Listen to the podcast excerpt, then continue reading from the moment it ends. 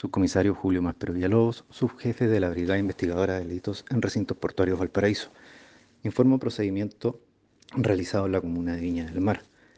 Toda vez que funcionarios de esta brigada especializada, previo a un trabajo investigativo, detectaron la presencia de un local comercial al interior de una galería del sector céntrico de dicha comuna, en cuyo interior se comercializa ropa y zapatillas falsas.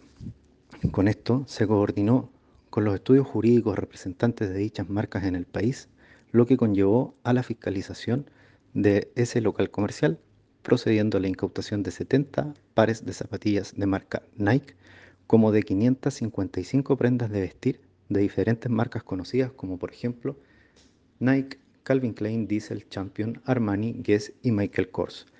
El avalúo de esta especie incautada es de 13.500.000 pesos aproximadamente. El Ministerio Público dispuso que el detenido fuera puesto a disposición del tribunal y que las especies fueran remitidas a dicha entidad pública.